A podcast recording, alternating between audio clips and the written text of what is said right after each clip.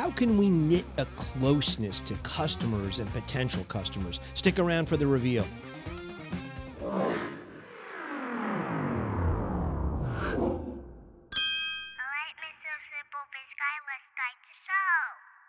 Hello, everybody. My name is Jeff Mason with Simple Biz 360 Podcast, simplebiz360.com. We are so excited to have you here today. We're coming to you from St. Louis, Missouri, Half Coast Studios, and Matt Parker is working the control room as he always does. We've also got a book on Amazon soon to be an Audible audiobook, which we're actually recording here at Half Coast Studios. So again, anybody anybody in the St. Louis area looking for a company to help them with podcasts, these guys do a tremendous job. So we're just tickled to be uh, to be working with them each and every week. So thank you for sticking around. Uh, if you want to subscribe to our show, you can on YouTube.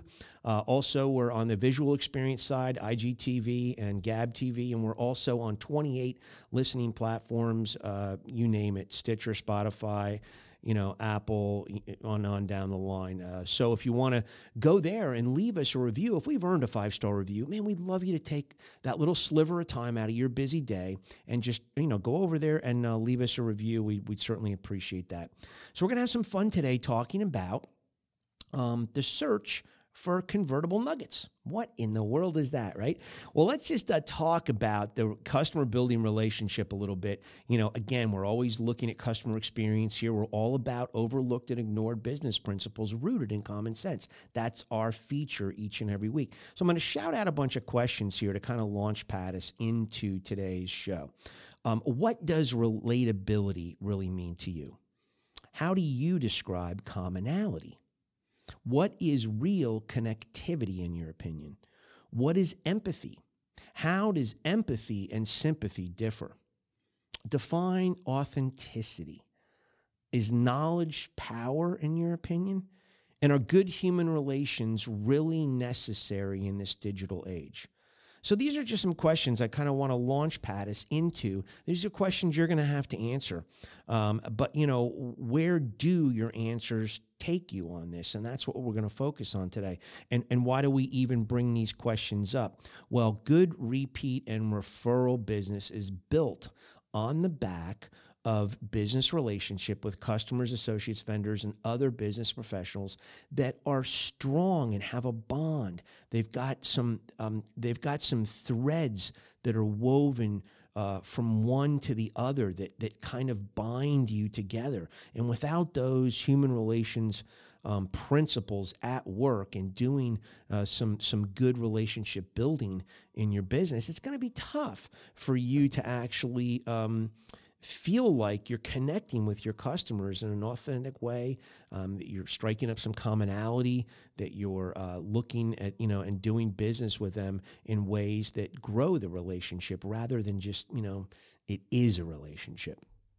So, uh, one of the best ways to start the relationship building process is by researching who your customer is. And, guys, it has never been easier than it is today. I mean, it's just so darn simple because you've got Facebook, you've got uh, Instagram, you've got LinkedIn, you've got Google, you've got websites you can go to. I mean, there's so many ways to get a flavor of who that customer is, get a flavor of, of what they do and how they do it and what's important to them and what's not important to them them um, that everybody has, you know, or it seems like so many business professionals have some type of digital footprint that you can um, you can dive into and learn more about them. So again, it you know you find an easier time in life than this. There isn't. I mean, in the old days, we used to have to go to learn about companies through investor relations. We had to send in uh, request letters for copies of annual reports. We had to ask people, "Hey, do you know this person over there? Uh, do you think I could pay a call to this executive, then you call that executive, get a little bit of insight on another executive that you're going to have a sales call with or that you're going to try to work with. I mean, it was hard. It was hard to find a little bit out about the people that you were trying to interact with.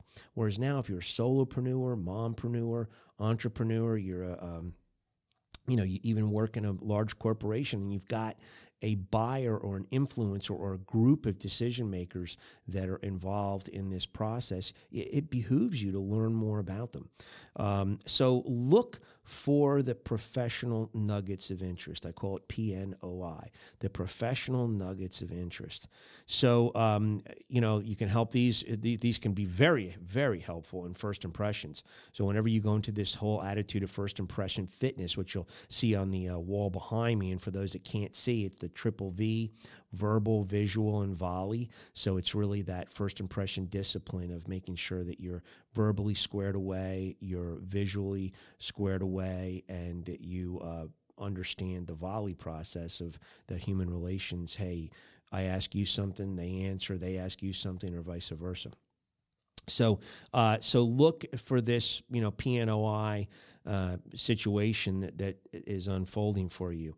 Uh, convert this nugget into conversation content. So if you go on Facebook, if you go on Instagram, you find out a little bit something about them. You find out this person uh, is an avid horseback rider, or you find they're an avid hiker, or you find that they um, read, you know, two books a month, or that they love to go to the symphony, or whatever it may be.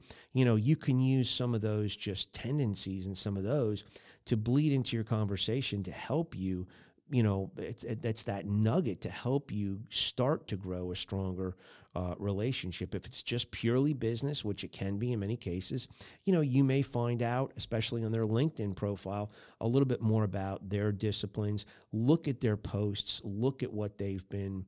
Um, reposting or sharing or commenting on that'll give you an idea of kind of where they're um, hat hangs in terms of their feelings and how they do th- how they do things.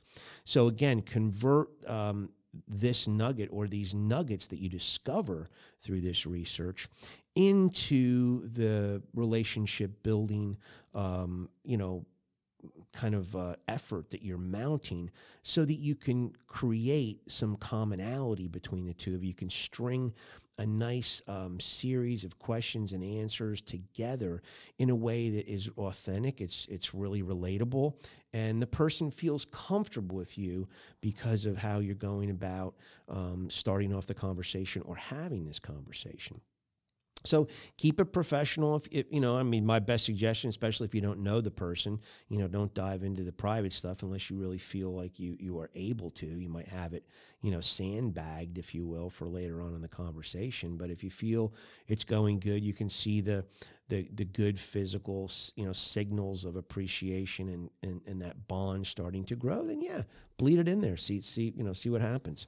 But um, you know, just it, it's really an exercise in um, hey, in the old days, we used to have to work really hard to find out information, uh, uh, you know, about people. And today, it's just so easy.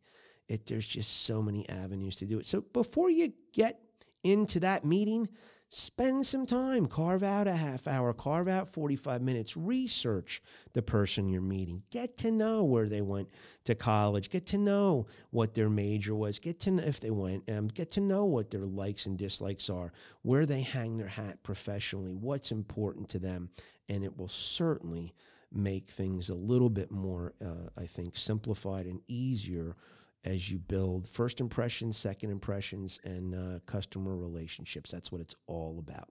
So we're going to introduce a really cool Lost in the Shuffle track today. A little bit appropriate for today, I think. It's called Can't Find My Way Home by one of the probably first super groups that we ever see crop up in 1969.